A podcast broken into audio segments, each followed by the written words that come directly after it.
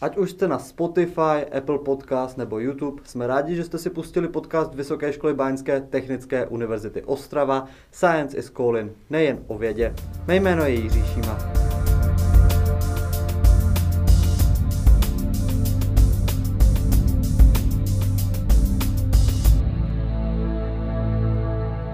Se mnou je tady ve studiu docent Tomáš Novák z katedry elektroenergetiky Fakulty elektrotechniky a informatiky Vysoké školy Báňské technické univerzity Ostrava. Dobrý den. Dobrý den, bylo to hodně dlouhé, ale trefil jste to naprosto přesně. Děkuji. Dnes se budeme bavit o světle. V jakém kontextu? Jak je světlo důležité? Eh, tak eh, když se to vezme z hlediska historického, z hlediska vývoje, tak eh, já to mm, beru jako jednu z nejdůležitějších médií, proto se mu asi věnuju tomu světlu, ale můžete se, můžete se na to podívat i pod úhlem Eh, určitých, eh, určitých vědních oborů a nejen vědních oborů.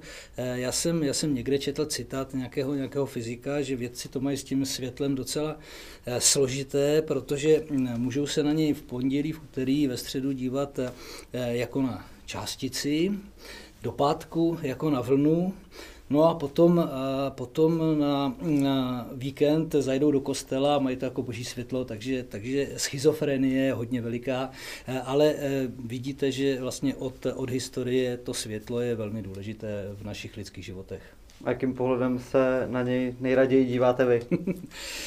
Eh, jako na potřebu, eh, jako na potřebu, aby jsme mohli získávat informace z okolí, eh, protože když se podíváme zase na nějaké, na nějaké mm, výzkumy a tak dále, které se primárně netýkají té naší eh, elektriky nebo elektrotechniky nebo elektroenergetiky, no tak eh, z těch pěti smyslů, které máme, někteří mají víc těch smyslů samozřejmě, eh, tak, tak přes 80% informací ze svého okolí získáváme pomocí zraku. My si tady povídáme, ale stejně pořád větší objem těch informací získáváme pomocí zraku.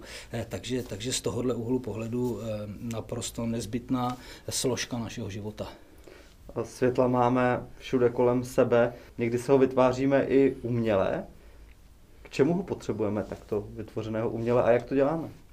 No tak když jsme zalezli v kanceláři, když jsme zalezli ve studiu, eh, když měníme eh, ty naše životy, no tak eh, samozřejmě stále potřebujeme ty informace ze svého okolí získávat a to denní světlo, přirozené denní světlo se za námi nemůže dostat, takže, takže proto si ho musíme vytvořit. No a před těmi cca 150 lety mm, nám Edison hodně pomohl, to znamená vynalezl žárovku a od té doby, od té doby de facto nastartoval revoluci, změny v rámci eh, sociálního chování nebo obecně chování lidstva jako takového. Vyvíjí se nějakým způsobem to, jak si světlo vyrábíme? Stává se ten způsob chytřejší? No velmi, eh, velmi. Všichni, všichni určitě slyšeli o letkách v současné době a když to, když to zjednoduším, tak eh, si dovolím tvrdit, že my se teďka, eh, jakožto světlaři, světelná technika, nacházíme někde na konci jakési naší revoluce právě v tom osvětlování, kdy se klasické světelné, umělé světelné zdroje překlápí na ty moderní, to znamená na ty, na ty letky. No a můžeme to, můžeme to připodobnit eh, té eh, revoluci v elektronice, která před nějakými cca 50 lety proběhly, kdy se z těch eh, elektronek, z těch lamp jsme se začali překlápět právě na diody, Začali jsme se překlápět na transistory, elektronické obory a tak dále a tak dále. A teďka každý ví, v jakých milionech počtu těch, těch polovodičových přechodů eh, jsme eh, na těch, na těch čipech, které mimochodem nejsou. No a světelná technika se dostala do tohohle z toho stavu s tím nejjednodušším přechodem, PN přechodem až v současné době. Nicméně, nicméně ta situace se dá chápat podobně. To co, to, co v té elektronice probíhalo před těmi x lety, tak probíhá v současné době v světelné technice, to znamená technika jde kupředu a normalizace pokulhává. Možná se zeptám z pohledu energií. Například po uliční osvětlení, dám úplně jednoduchý příklad z důvodu cen energií běžně Ostrava, respektive společnost Ostravské komunikace, která po uliční osvětlení běžně zajišťuje v lednu platila okolo 2 milionů, letos se to vyšplholo asi na 10 milionů. Je tady toto tak důležité? Dá se na tom ušetřit? Určitě, já, jestli můžu, já jsem se tady teďka eh, pochechtával, já, já se omlouvám, ale já vás musím opravit, protože kolegové by se mi vysmáli, že opravuju taky. Eh, v světelné technice my říkáme, že po uliční jsou jenom holky. Eh, my máme, my máme veřejné osvětlení nebo osvětlení, osvětlení komunikací a, a takže, takže tohle je jedna věc. Druhá věc je samozřejmě cena energií a ta cena energií, to už je politika města, protože, protože Ostravské komunikace se je stoprocentně vlastněná dcera e, města tak, tak kde nakupovali elektrickou energii a jak se dostali na tu poslední instanci, to je, to je, je druhá věc. Samozřejmě ceny energií dramaticky rostou, tomu, tomu se nevyhneme ani, ani, v rámci, ani v rámci těch osvětlovacích soustav veřejného osvětlení a veřejné služby. Tak, takže to je, to je jedna část odpovědi a druhá část odpovědi, ta revoluce v tom, v tom osvětlování v souvislosti eh, s aplikováním eh, těch ledek jde ruku v ruce právě s úsporami elektrické energie. Eh, když to, když to zjednoduším, velmi zjednoduším a vezmu na začátek to, co už nám Evropská energie zakazuje, to znamená tu nejobyčejnější žárovku, a vezmu ji jako normál, tak z jednoho vatu u žárovky dostanu nějaké, nějaké množství světla, světelného toku a Porovnám-li to s letkama, tak v současné době já z té letky, z toho jednoho vatu, jsem schopen dostat 20 násobek světelného toku než z té žárovky. Takže, takže tam ten prostor, prostor je ohromný a co se, co se eh, konkretizace té otázky týká, tak na tom veřejném osvětlení, klasickém veřejném osvětlení, tak eh, stále můžete dominantně, i když Ostrava je velice moderní město a snaží se, snaží se ty trendy zachycovat právě i v tom veřejném osvětlení, eh, tak eh, vnímáte ta žlutá svítidla, žluté světelné zdroje, to jsou vysokotlaké sodíkové výbojky a ty jsou, ty jsou už taky nahrazovány právě letkami. No a tam, tam se dostáváme zase v průměru o e, polovinu nebo o 100%, o 100% e, víc z jednoho vatu dostanete světelného toku. Takže, takže opět není to dáno jenom těmi světelnými zdroji, ale potom i technologií úpravy světelného toku, redistribuce. E, to znamená, dostaneme se, dostaneme se na takovéhle úrovně, a potom ještě další věc, další výhoda, no tak, tak ty letky, ty moderní světelné zdroje umíme řídit, umíme stmívat, umíme s nimi dělat spoustu dalších věcí. No a díky tomu, že umíme tedy regulovat, tak můžeme eh, podle dopravy, podle hustoty dopravy eh, s tím světelným eh, tokem jít dolů, to znamená opět z hlediska energie úspora. Nicméně, když dojde k nějakému průšvihu, dejme tomu bouračka a tak dále, tak se dá jít i nahoru. To znamená, to jsou, eh, to jsou ohromné přínosy eh, v rámci možností těch ledek, eh, které jsou, což, což ty klasické osvětlovací soustavy u toho veřejného osvětlení, ty vysokotlaké sodíkové výbojky neumožňovaly. Tohle už se dostáváme do oblasti, které se říká Smart City. My už jsme jí věnovali i jednu epizodu našeho podcastu. Je to právě ta nejvyšší úroveň, na kterou se můžeme dostat, nebo se dá dostat i dál? tak eh, zase, jak, jak se vezme ta definice toho Smart City, eh, mm, eh, my světlaři, když už jsem to řekl, jsme nějakým si způsobem opoždění, dejme tomu v určité elektronice. Doufám, že to není o těch 50 let, které jsem avizoval. Takže na té světové úrovni v rámci Mezinárodní komise pro osvětlování tak se hádáme a stanovujeme ty možnosti a a normalizaci možností těch, eh, těch eh, osvětlovacích soustav eh, venkovního osvětlení. Proč? Protože ta technologie, jak už jste se asi o ní bavili i v rámci těch jiných podcastů, umožňuje neuvěřitelné možnosti. Ta regulace je jedna, jedna z nich. Okamžitý náběh, přenos, přenos dalších signálů na tom světelném paprsku a tak dále a tak dále. Takže to umožňuje technologie, ale eh, nikdo neví, eh, jak to aplikovat pořádně, eh, aby jsme se dostali k tomu primárnímu cíli, to znamená zprostředkovat tomu řidiči informace o tom, jestli je na komunikaci překážka nebo není překážka, tak, aby se, dejme tomu, v parku eh, člověk cítil za A dobře, za B bezpečně. No a samozřejmě i ty technologie, které už jsem zmínil, eh, tak, eh, tak můžou ten světelný tok využívat k něčemu jinému, například k kamerovým systému a opět zvyšování bezpečnosti z toho druhého úhlu pohledu. Takže, takže tam ty možnosti, současné možnosti jsou téměř neomezené technologicky eh, je možno je aplikovat. Jedna stránka věci je cena a druhá stránka věci je doopravdy, eh, aby jsme necpali všude, eh, protože můžeme něco, co v konečném důsledku ten zrakový výkon, to, co potřebujeme, nezlepší.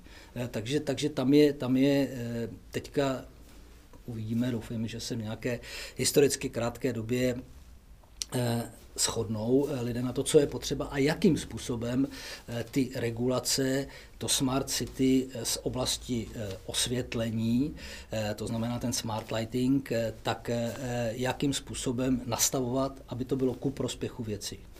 My jsme si řekli, jak světlo potřebujeme, jak je dobré, ale může světlo i škodit? Narážím především na problematiku světelného smogu. Proč to vlastně vadí? No tak Podívejme se na přírodu. A příroda nějakým způsobem funguje v nějakých, v nějakých cyklech, ten základní cyklus eh, den a noc. Eh, to znamená, eh, přes den denní světlo bylo historicky k dispozici, přes noc nebylo.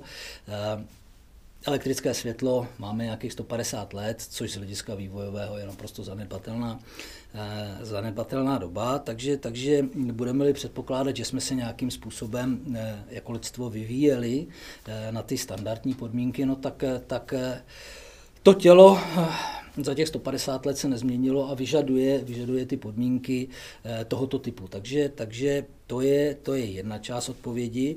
Eh, druhá část odpovědi, já jsem dneska ráno jsem měl přednášku, tak, eh, tak zrovna jsme se nějak i mm, o tom v úzovkách světelném smogu bavili, já ten termín nemám rád. Protože když se řekne smog, tak, tak, nebo znečištění, tak eh, funguje eh, a obtěžuje, i když ten polutant už přestal, eh, přestal působit což u světla není. Světlo má tu výhodu, že, že vlastně zasnete, máte uklizeno, co se týká toho, toho umělého světla. A, a nejen to, my můžeme rozsvítit víc a opět máme uklizeno. Takže z tohohle, z tohohle úhlu pohledu já ten termín nemám, nemám příliš v lásce.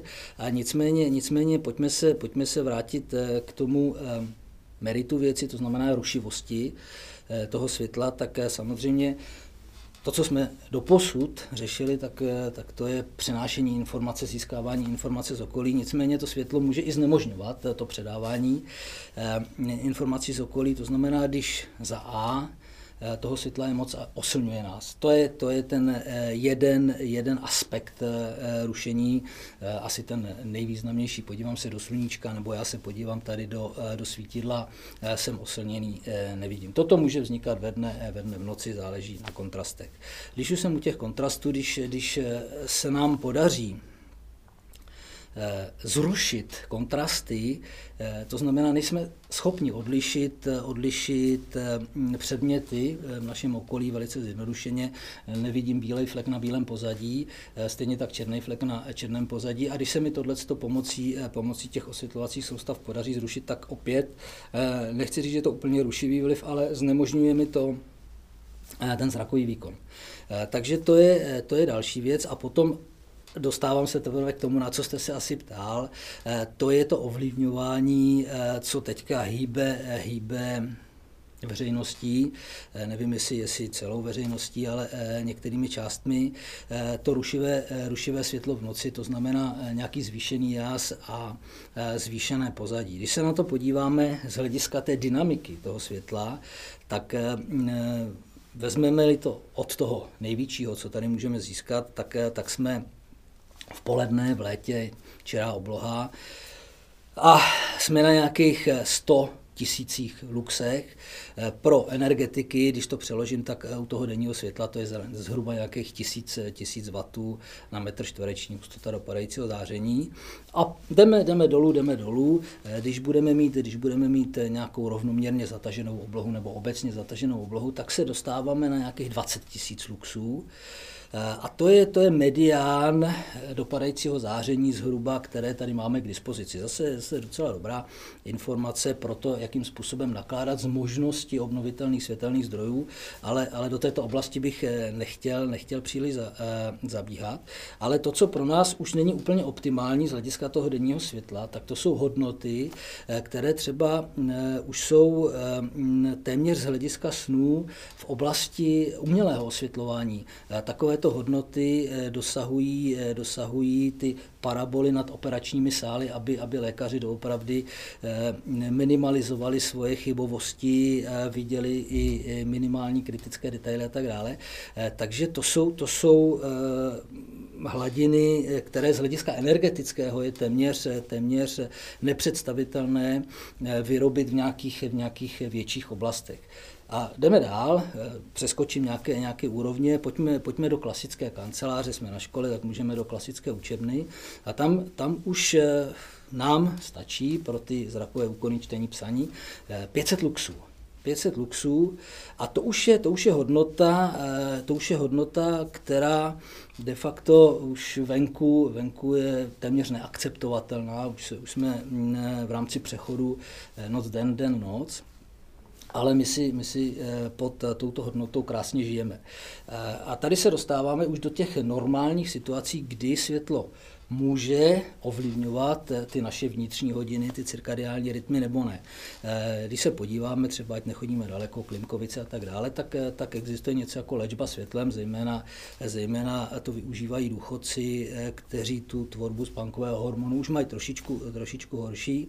No a ta, svět, ta léčba světlem probíhá na úrovních nad e, touto hladinou, takže někde tisíc, tisíc luxů a výš. Když my jsme tady ve studium, tak já si myslím, že tady, tady to ovlivňování potom e, by, ne, by mohlo nastat. Že už jsme na těchto úrovních. No a pak se dostáváme ještě s dalšími, s dalšími úrovněmi dolů. Na chodbách, v metru jsme někde 100, 150 luxů. Veřejné osvětlení se pohybáme, pohybujeme v jednotkách a nebo nižších desítkách luxů. Takže, takže takže už jsou to uh, doopravdy uh, z toho pohledu, z té škály, když to maximum vezmete 100 000 luxů, uh, pár jednotek luxu, to jsou ohromné řádové rozdíly, takže, takže tam, jsme, tam jsme někde s tím v úvozovkách nejnižším umělým osvětlením, které si tady eh, můžeme dovolit a které jsme schopni zaplatit, jak jste se ptal. No a potom, potom jdeme ještě níž a půjdeme, půjdeme zase, vrátíme se, začali jsme přírodou, vrátíme se do přírody. No a tam, tam eh, nám eh, asi taková pěkná hodnota, měsíc v úplňku, když je jasno, to znamená, když, když nemáme zataženou oblohu, myslím bez, oblačnou, bez oblačnou oblohu, tak se dostáváme na čtvrt luxu na čtvrt luxu a e, když půjdeme ještě níž, tak, e, tak e, se dostáváme jenom, jenom pod, pod hvězdičkami bezměsíčná noc na, na nějaké jednotky, jednotky mililuxů. A teďka, a teďka eh, v této, v této eh, oblasti eh, se pohybujeme, kdy někteří, někteří útočí na to, že je přesvětlené město a je třeba balancovat. Je třeba balancovat bezpečnost versus, versus zdraví. A ty poslední výzkumy, eh, které já mám k dispozici, ke kterém jakožto elektrikář já, já do lidí nelezu, eh, ani, ani to není mým cílem, eh, tak u průměrného člověka, protože každý jsme jiný, naštěstí jsme každý jiný, tak, tak ovlivnění nějaké částečné ovlivnění toho cirkadiálního rytmu, posun v tom, v tom vnitřním čase, může nastat u průměrného člověka na nějakých 30 luxech a Eh, hodnotách, hodnotách eh, času, to znamená expozice kolem hodin. Eh, to znamená, to znamená ano, člověk, člověk tím, jak se chová, může, může ovlivňovat a samozřejmě nejenom světlem, ale dalšími, dalšími aktivitami, zásadními aktivitami, kde žije, jak žije, tak, tak ten vnitřní biorytmus, to, to vnitřní chování mm, ovlivňovat. No a k tomu, k tomu, když se vrátím, tak je docela zajímavý, co vám může způsobit, způsobit těch 30 luxů. Když se díváme na televizi zblízka, počítač, monitor, i ten, i ten telefon, protože vlastně máme eh, ten monitor, tu obrazovku, displej eh, v relativně krátké vzdálenosti, tak, tak se dostáváme na, ty, na tyhle ty hladiny.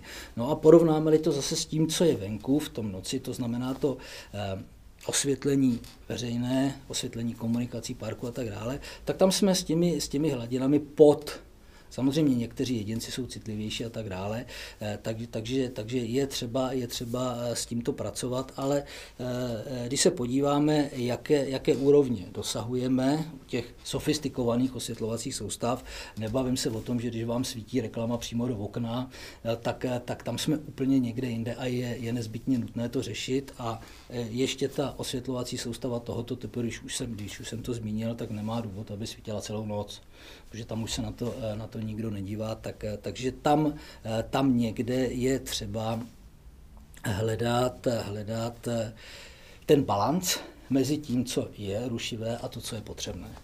Možná se ještě zeptám trošku mimo váš obor, protože vy jste říkal, že do lidí nelezete. To už ale, jste se ptal předtím. Ale přesto se zeptám ještě, a, jaká je ta hranice, která člověku stačí? Protože si vybavuju například nedávnou turu na hory, abyste to zmínil, uh, byl úplněk, byla prakticky jasná obloha my jsme to zvládli bez čelovek. Stačí to, toho čtvrt luxu? Jak kdy, jak kde, jak k čemu. Uh, Rychlost přenosu informace do mozku je závislá na té, na té hladině osvětlenosti, respektive jasu. Ale když už jsem začal s těma osvětlenostma, tak, tak se bavíme v osvětlenosti. Kdybyste šel, kdybyste šel eh, tu samou trasu, říkal jste na Lisou, jste šli? Ano, ano. Tak a kdybyste šli v létě, tak, eh, tak už tam ty čelovky asi budete potřebovat.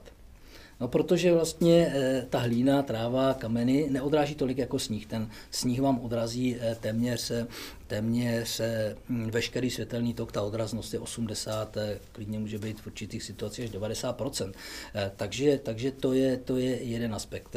Jdete do toho kopce, se plazíte pomalu, nicméně, kdyby už jste, kdyby už jste si představil tu samou situaci, že tam máte sjezdovku, tak průměrný lyžář jede 40. A to už, to už, je, to už je při tahle eh, intenzitách téměř nepředstavitelný. Když, když půjdete ve stopě na, na běžkách eh, pod, pod tímhle osvětlením, tak eh, a nebudou tam žádný eh, nepředvídatelný eh, překážky, eh, strmé z kopce, prudké do kopce, tak, eh, tak eh, se to dá. Eh, nicméně, nicméně je třeba, je třeba eh, respektovat eh, tu rychlost, požadavek toho, co potřebujete vidět, toho kritického detailu a ten celkový obrázek si dává dohromady. E, verte si třeba v tom městě, tak to veřejné osvětlení slouží k tomu, abyste se orientoval v tom městě, abyste viděl, kde jste, abyste viděl na tu komunikaci, jestli tam nejsou překážky, abyste byl schopen číst tu komunikaci a ještě v periferní oblasti, abyste věděl, jestli, jestli tam e, náhodou babička nechce přecházet. A ještě, ještě nejhorší situace, když bude v černém, protože tam zase odraz e, oproti tomu eh, bílému sněhu, no tak, eh, tak eh, ta černá nebo tmavá látka obecně tak, tak, tak je problematická. A nemáme tam o moc víc, to znamená, že, že se někde pohybujeme na hranici té bezpečnosti, třeba, třeba na dálnici, no, tak tam už, když, když si to vezme z pohledu toho lidského oka, člověk, když má puštěný dálkový, tak stejně jede v, v oblasti smrti, protože kdyby se mu tam něco vyskytlo, tak nemá šanci zareagovat.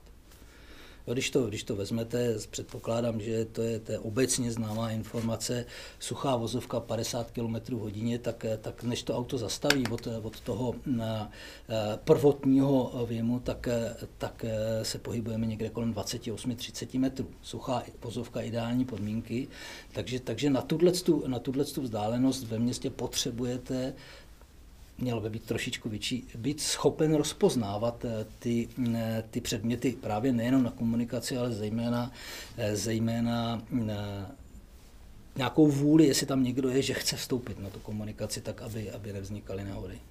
Takže, takže Nedovolil jsem si odpovědět konkrétně, protože ty, ty vlivy tam, tam působí zleva, zprava, ze zhora, ze zdola a, a je třeba vždycky přiřadit, přiřadit té hladině požadavku na osvětlení tomu, co potřebuju vidět a jak rychle to potřebuju vidět. Pane docente, já vám děkuji za váš čas pro podcast Science is Calling. Dobré, taky děkuji a doufám, doufám, že jsem řekl něco zajímavého.